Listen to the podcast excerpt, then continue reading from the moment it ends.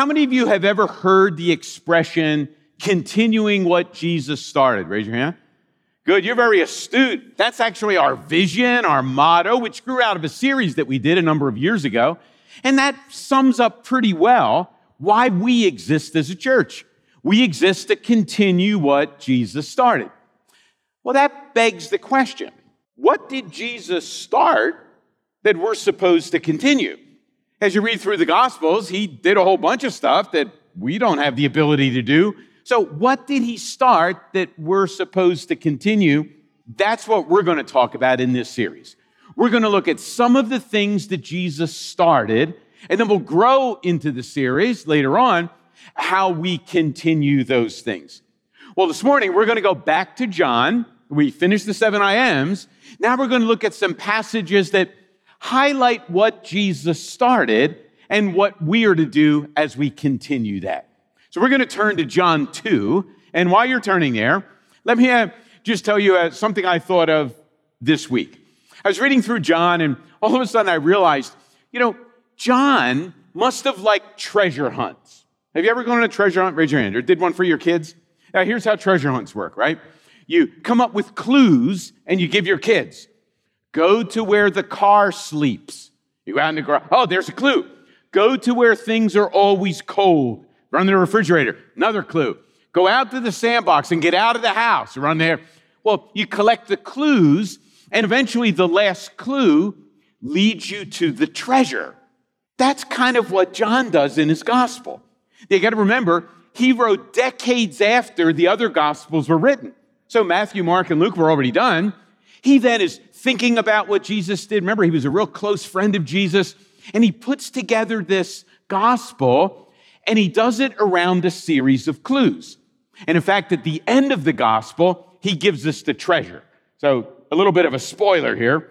Here's what he says at the end Jesus did many other things, he performed lots of other signs, but I recorded these signs so that you can see that Jesus is the Messiah, the Son of God. And by believing, you will have life in his name. That's in John 20. So that's the treasure. And in the preceding chapters, he's sprinkling clues throughout his book. And what we're going to do, we're going to pick up some of those clues and see how they lead to the destination. Well, we're going to start by looking at John chapter 2, 1 to 11. And this is Jesus' first miracle, or to use John's language, Jesus' first sign. Now, remember, a sign is not the destination. A sign points to the destination. So John's using sign. Here's something going on, but what happens here points to something greater. And this is all about a wedding. But before I read the 11 verses, let me tell you a little bit about what weddings were like. You need to understand something about the wedding business in the first century because Jesus is attending a wedding in Cana. Now, Mary's there, a few of his disciples are there, and Jesus is there. So that probably means either this was a really prominent family or a relative of Jesus. And Mary comes in the incident, we'll read in a couple minutes. She comes with a special request to Jesus Jesus, will you help them out? Maybe Mary was real close to the family. Maybe she was a relative, and maybe she was responsible for getting the provisions ready. We're not sure. So maybe she senses some responsibility. Now, uh, just a few differences between weddings then and weddings now. Weddings today, 20 minute ceremony, often at the place of the reception, three or four hour reception, then you go home. It's kind of late afternoon, evening, checked off the calendar. Not then. Weddings lasted a week. Can you imagine? I have a hard time doing a three hour deal. Uh, a week. Now, you had to stop it before the Sabbath, so they often started early, and then the wedding would go day after day after day. The financial responsibility for the wedding fell to the groom and his family. As a father of two daughters, I wish we would have reinvented that or gone back to that deal, but uh, yeah. So the responsibility was the groom. And you're going to notice a title that appears in the middle of the chapter. This is the only place in the New Testament we read this title. Somebody shows up in the incident, and he's called the master of the banquet. He was like the guy that kept the party going. He's an official person, right? You hire this guy. He's a hired life of the party. He had some responsibility for the logistics of the wedding, and then he was there, kind of like the MC, keeping the party going. So we have people like that today at weddings, right? Things are falling flat. Everybody onto the dance floor. It's hokey pokey time. We're going to do the Macarena. Things are calming. The bride and groom are going to cut the cake. Hurry over to the cake. We're going to throw the bouquet. Things are really done. Tip your glasses, right? Ring your, and the bride and groom will kiss. The life of the party. Now, I don't know what traditions they had back then, but we do know masters of the banquet not only did logistics, they kept the party going. Well, this master of the banquet and this groom and his family are in a world of trouble. Follow along as I read John 2 1 to 11. On the third day, a wedding took place at Cana in Galilee. Jesus' mother was there, and Jesus and his disciples had also been invited to the wedding. When the wine was gone, Jesus' mother said to him, They have no more wine. Woman, why do you involve me? Jesus replied, My hour has not yet come. His mother said to the servants, Do whatever he tells you. Nearby stood six stone water jars, the kind used by the Jews for ceremonial washing each holding from 20 to 30 gallons. Jesus said to the servants, Fill the jars with water. So they filled them to the brim. Then he told them, Now draw some out and take it to the master of the banquet. They did so, and the master of the banquet tasted the water that had been turned into wine. He did not realize where it had come from, though the servants who had drawn the water knew. Then he called the bridegroom and said, Everyone brings out the choice wine first and then the cheaper wine after the guests have had too much to drink. But you've saved the best till now. What Jesus did here in Cana of Galilee was the first of the signs through which he revealed his glory, and his disciples believed in him. Now that's kind of strange, isn't it? If this is Jesus' inaugural sign, his calling card miracle, right? This is his business card event, right? His first miracle in John. You know, we have business cards today. You introduce someone, maybe, maybe you go to LinkedIn today. You don't have a business card, but uh, you share a business card. And on the business card, you have your name, what business you're in, who you represent, all that kind of stuff. This is Jesus' calling card miracle. The first sign, his business card. He creates 150 gallons of wine that doesn't fit with our normal picture of Jesus, right? This is the first one right out of the chute. This is going to explain why he's here and what he's come to do. What? Well, it's all in here. We could just scratch beneath the surface. You're going to see Jesus plan this perfectly. And it explains exactly why he's here, what he started, and what we need to continue. The first thing you're going to notice on his business card is that Jesus is in the grace business. He's in the grace business. God loves to provide for people what they cannot provide for themselves. That, by the way, is the definition of grace.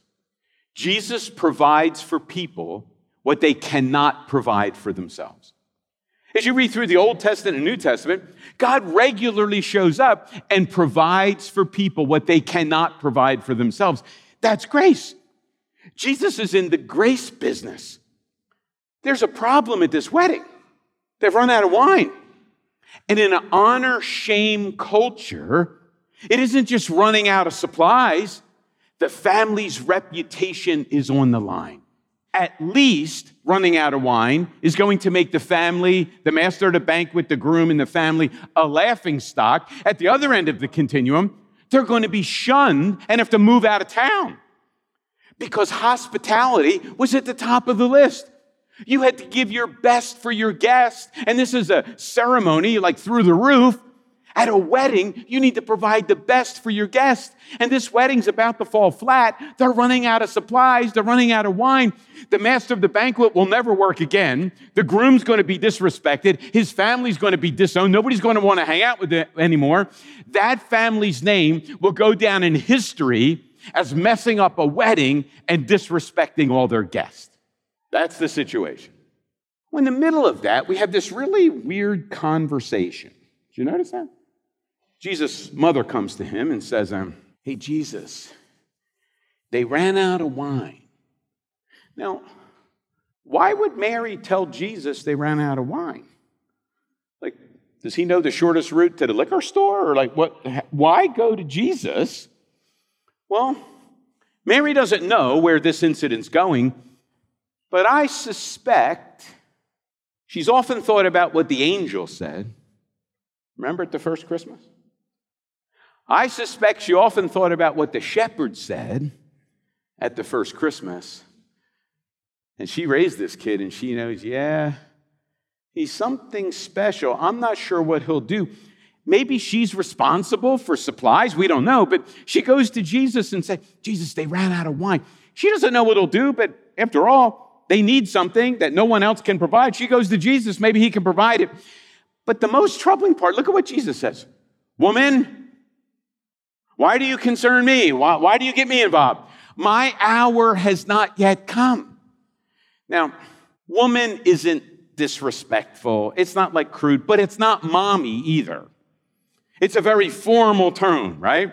Now, you can't say it's negative because at the end of John's gospel, Jesus uses the same word, woman, when he's hanging on the cross and he looks down and says, Woman, your son, John. John, take care of my mom. So it's not a disrespectful term, but it's, it's formal. And then Jesus says, My hour has not yet come. Well, here's another weird thing. Every time the word hour is used in John's gospel, every time, you, you read it this week and you tell me, every time hour is used, it always refers to the hour of Christ's crucifixion, resurrection, and ascension. That's Jesus' hour. It's almost like Mary comes and interrupts him, but he, he's thinking of something else. He's, his mind's not there. And Jesus, they don't have any warmth. Hey, I'm not ready to die yet. What? Like, what's going on? And then Mary says, just do whatever he tells you to do. Now, we often think of that conversation based on our day. And we think it goes something like this Jesus' mother comes and says, Jesus, will you set the table for them? And Jesus says, It's not my time. It's not my time. And then Mary says, He'll set it. Just and then Jesus, all right, I'll set the table. But that's not what's going on. I think here's what's going on. Jesus says, uh, Mary, my priorities and my agenda are not determined by the things of this world. Remember, Luke records an incident where Jesus is 13 and he goes back to the temple. And he says a very similar thing when they come back to find him in the temple. And Mary's kind of upset. She, I can't believe you stayed here. Your father and I are worried sick. And what does Jesus say? I had to be about my father's business, not Joseph father, God father. That's what Jesus is saying here. He's not being nasty to his mom. He's saying, You don't understand. My priorities don't come from the affairs of this world. My agenda is not established by what's going on here. I follow my Father's agenda. His priorities are mine. And when he does the miracle, he puts a few elements on his calling card. I'm in the grace business. I'm not just wiping the egg off of the face of the bastard at banquet or this groom and his family. I'm establishing a principle about what business I'm in. I'm in the grace business. And I've come to do for people what they cannot do for themselves. That's why I'm here. Boy, what better way to have that as an element at this miracle? Jesus provides what people can't provide for themselves. He delivers what they can't deliver. And that's the first element that goes on a card. Now, again, it's fine print on the card, it's giant print in Jesus' mission of salvation and forgiveness. But the small print on the business card leads to the reality of what that person does and who the person represents. Just like your business card is fine print, but the reality of what you do and what company you work for and your job is giant print, the small print of the miracle, of the sign. I'm in the grace business, the giant print. I've come to provide what human beings can't provide for themselves. I've come to provide forgiveness, salvation, eternal life. They can't provide that for themselves. What a second line on his business card, if you will. Jesus says, I'm in the joy business. Now, I know lots of, if you look at a lot of Christians, you swear that, you know, following Jesus and living the Christian life must be misery because least people always seem crotchety, like they're sucking on lemons all the time. They're complaining about everything, critiquing everything. Notice, you never get that from Jesus. He's in the joy business. He keeps the wedding going. This wedding's about ready to run out of steam. Jesus keeps it going for a couple of extra days, and he does it by making like the best wine ever 150 gallons of the best wine ever. The little math this morning. That's over 750 bottles of wine at this wedding. That's a lot of wine. And the quality of the wine through the roof, right? Even the professional wine taster says, Well, you guys got everything backwards here. Usually you bring out the best wine. Everybody's taste buds are still kind of, you know, tasting. And but then you bring out the cheap wine later when everybody's had a little too much. But you've reversed it. You saved the best wine till last. The quality of wine, Jesus, it's amazing. Uh, but that's not the point. The point is not the quality of the wine. The quality of what Jesus does is explained in where Jesus made it. Where did he make the wine? In six stone water jars used for ceremonial cleansing. Now, these were not six water coolers that, you know, some of you have in your office, maybe you have it home. You press the button, you get an ice cold. They're not water coolers. These are for ceremonial cleansing, right? The Jews, and, you know, the Old Testament speaks to this, to remind themselves that they need to kind of clean up to go into God's presence, that God's holy and we're not. Well, wash your hands, kind of wash yourself, get baptized. And then on the outside, you're clean as a reminder that, hey, I need to be cleaned up on the inside. And God provides a way to, for me to be cleaned on the inside. And so these six stone water jars were for ceremony. You wash, it wasn't that your hands were dirty, it was a ceremony, right? A ritual. You jump through the hoops. What's Jesus saying by making wine? In the six jars used for ceremonial cleansing. Out with the old, in with the new.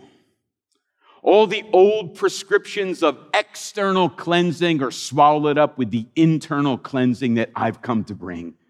Joy is on the inside. That's what Jesus brings. Wine does its work on the inside. Water for washing your hands does its work on the outside. You see what Jesus is doing? He's saying, what we often say, self help won't help. Self help is ceremonial washing. Self help is you wash your hands, try to clean up your life, turn over a new leaf. That doesn't work. Jesus says, I bring change on the inside, and that change will manifest itself on the outside. Wine does its work on the inside, and changes on the outside brings joy on the outside. That's what Jesus is doing. Out with the old, in with the new. Jesus is saying, I'm in the joy business. And I don't bring, just bring joy by changing some circumstances out here. I bring true joy on the inside. I'm going to change the inside. And that manifests itself in changes on the outside. Now, we should probably stop here before we get to the other business. The people at this wedding, particularly the groom, master of the banquet, his family, probably the bride, they're feeling guilt and shame, aren't they? They're about ready to run out of supplies, and they know the consequences are going to be pretty severe. We don't know why they ran out of wine. You know, a logistic problem, supply chain, or uh, supply chain issue. You know, we have those today. Maybe that was the problem. Maybe it was really hot out. The guests were especially thirsty. They drank too much. Maybe some unexpected guests came. We don't know why they ran out of wine, but we do know what the consequences would have been guilt and shame. They're feeling guilt and shame. Now, if you think about it, how would they normally have handled their guilt and shame? Clean up the outside, right? Make some changes on the outside. Do some self help to get rid of the guilt and shame. Make some changes in your life, usually on the outside. You know, go to another seminar, get another notebook, buy a book at the store, and kind of make what's Jesus say? No, no, no. I bring change on the inside. I've come to deal with guilt and shame but I'm not dealing it with some external you know, self help thing. This is an internal transaction. That's what I've come to do. Jesus is in the joy business. Now, I know when you read the Gospels, you often don't think of it, but you read through them again. Jesus is often, I mean, he's the life of the party. He is a man of sorrows and acquainted with grief, but there's times of celebration. I picture Jesus laughing and telling stories and going to parties. Remember the accusation? You spend all your time eating with people and drinking with them. You're a, you're a drunkard and a glutton. Life of the party. He comes to bring wine. Well, there's one other element on Jesus' business card. And uh, I'm not sure I like this one too much. Jesus is in the wedding business. He's in the wedding business. You can't deny it. Do you realize that weddings are all over the Bible? Uh, I know we have some people in the room, they're going to be getting married soon. And here's something you may not have known the Bible begins with a wedding and ends with a wedding, and all kinds of weddings in between. Weddings must be pretty important to God. And it's not that God looked down and said, Boy, they're getting married all the time. I can use that wedding stuff as an illustration of what I'm. No, no, no. You ever think God invented marriage and weddings to illustrate what he wants to have with us? Weddings are all over the place. In the Old Testament, God's son, God married to Israel. In the New Testament, the church, the bride, Jesus, the bridegroom. Weddings all over the place, illustrating this ultimate relationship. Well, in order to understand what's going on here, we can't begin in John 2, because that's not where Jesus began. I don't know this for sure, but I just wonder when Mary says, Hey, they've run out of wine, and Jesus seems to be caught off guard. I just wonder if maybe he wasn't looking back and looking ahead. Let me say it like this. I know many of you have attended weddings. You went to your own wedding, hopefully, right? Lots of weddings. But I do know this when single people go to weddings, I know what they're thinking. I know they're happy for the couple getting married. If they're friends at a bride, oh, they're excited. And if they know the groom, they're kind of excited. They'll pray for him. And, you know, well, but I do know this when single people go to weddings, they're thinking about their wedding. Isn't that right? Maybe it's too much to say. Maybe at this wedding, Jesus is thinking about his wedding. Let me explain it this way. Let's look back to what Jesus may have been thinking. I think he was thinking about it because you can read through the rest of John and see it from Isaiah 25. Now, I'm going to read these verses if I can read the fine print back there. Here we go. Now, you keep John 2 in mind, and in Isaiah, Isaiah the prophet is laying out what identity markers are going to be for the Messiah. So Isaiah says, Hey, the Messiah is coming, and when he comes, Here's how you'll identify him. Now, you tell me if Jesus wasn't thinking about this. On this mountain, the Lord Almighty will prepare a feast of rich food for all peoples, a banquet of aged wine, the best of meats and the finest of wines. On this mountain, he will destroy the shroud, that's death, the shroud of death that enfolds all people, the sheet that covers all nations. He will swallow up death forever. The sovereign Lord will wipe away the tears from all faces. He will remove his people's disgrace from all the earth. The Lord has spoken. Notice, you'll be able to tell who the Messiah is because when he comes, he's going to prepare a big feast. There's going to be lots of fat food and fine wine at this feast. Hmm. You think it's just coincidental? Jesus shows up to a wedding where they ran out of wine. And out of the six stone jars used for ceremonial cleansing, Jesus makes the finest wine the world has ever known 150 gallons of it. I kind of think Jesus is thinking of Isaiah 25. I know some of you read Isaiah 25 and say, yeah, but look, it, it says that when the Messiah comes, He's going to lift a shroud of death off of people.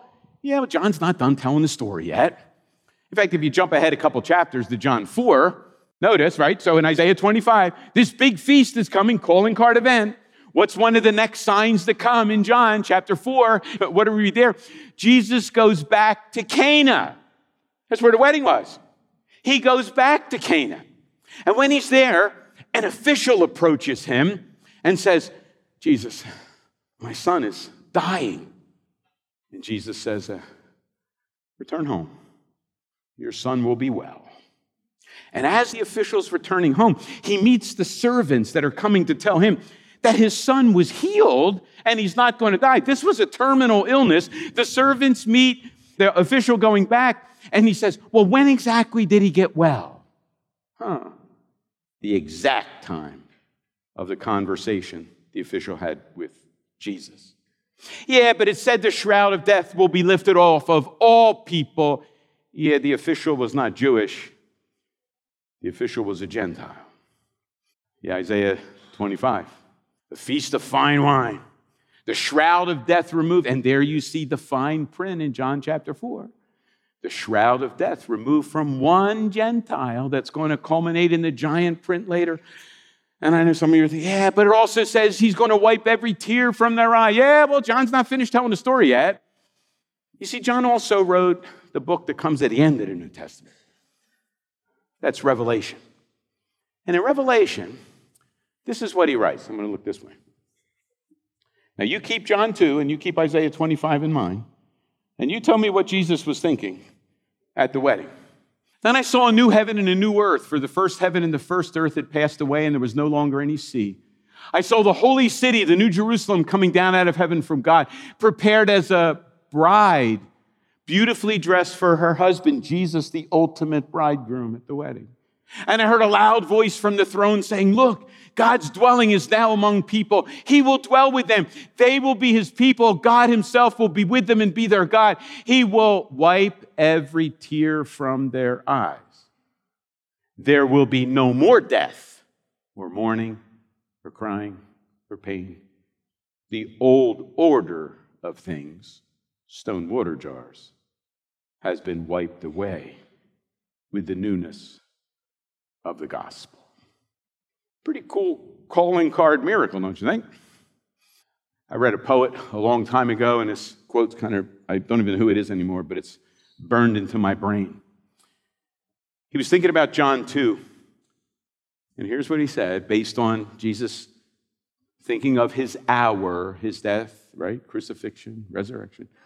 Here's what he wrote Jesus sat in the midst of joy, wedding at Cana, drinking the cup of coming sorrow, because the bridegroom would soon pay for his wedding, so that we can sit in the midst of sorrow, drinking the cup of coming joy.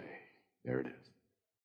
Jesus sat in the midst of joy, drinking the cup of coming sorrow. That's what he's thinking.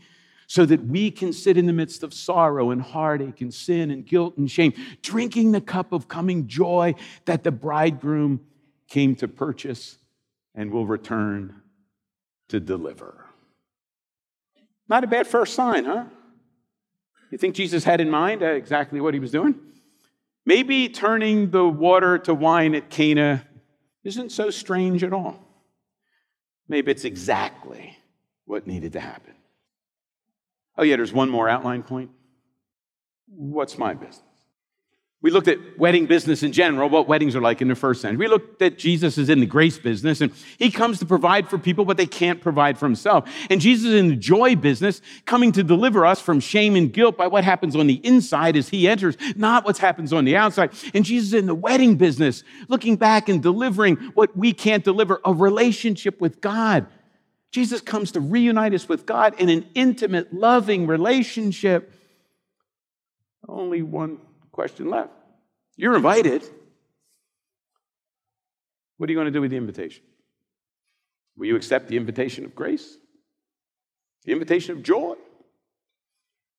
Invitation to a wedding where you're not attending, you're a participant, and the bridegroom waits for your answer and for the ceremony to begin. Ball's in your court. Let's pray. Father, sometimes we read um, accounts and incidents that happen in the Bible, and they seem really strange to us. And this is one of them. We think, how in the world and why would Jesus ever, as his inaugural calling card miracle, change water to wine? But in looking back and looking ahead, just like he was probably doing in Cana, You kind of see the big picture. Jesus is in the grace business. He's in the joy business. He's in the wedding business. And he came to invite us to an eternal celebration. We pray in his name. Amen.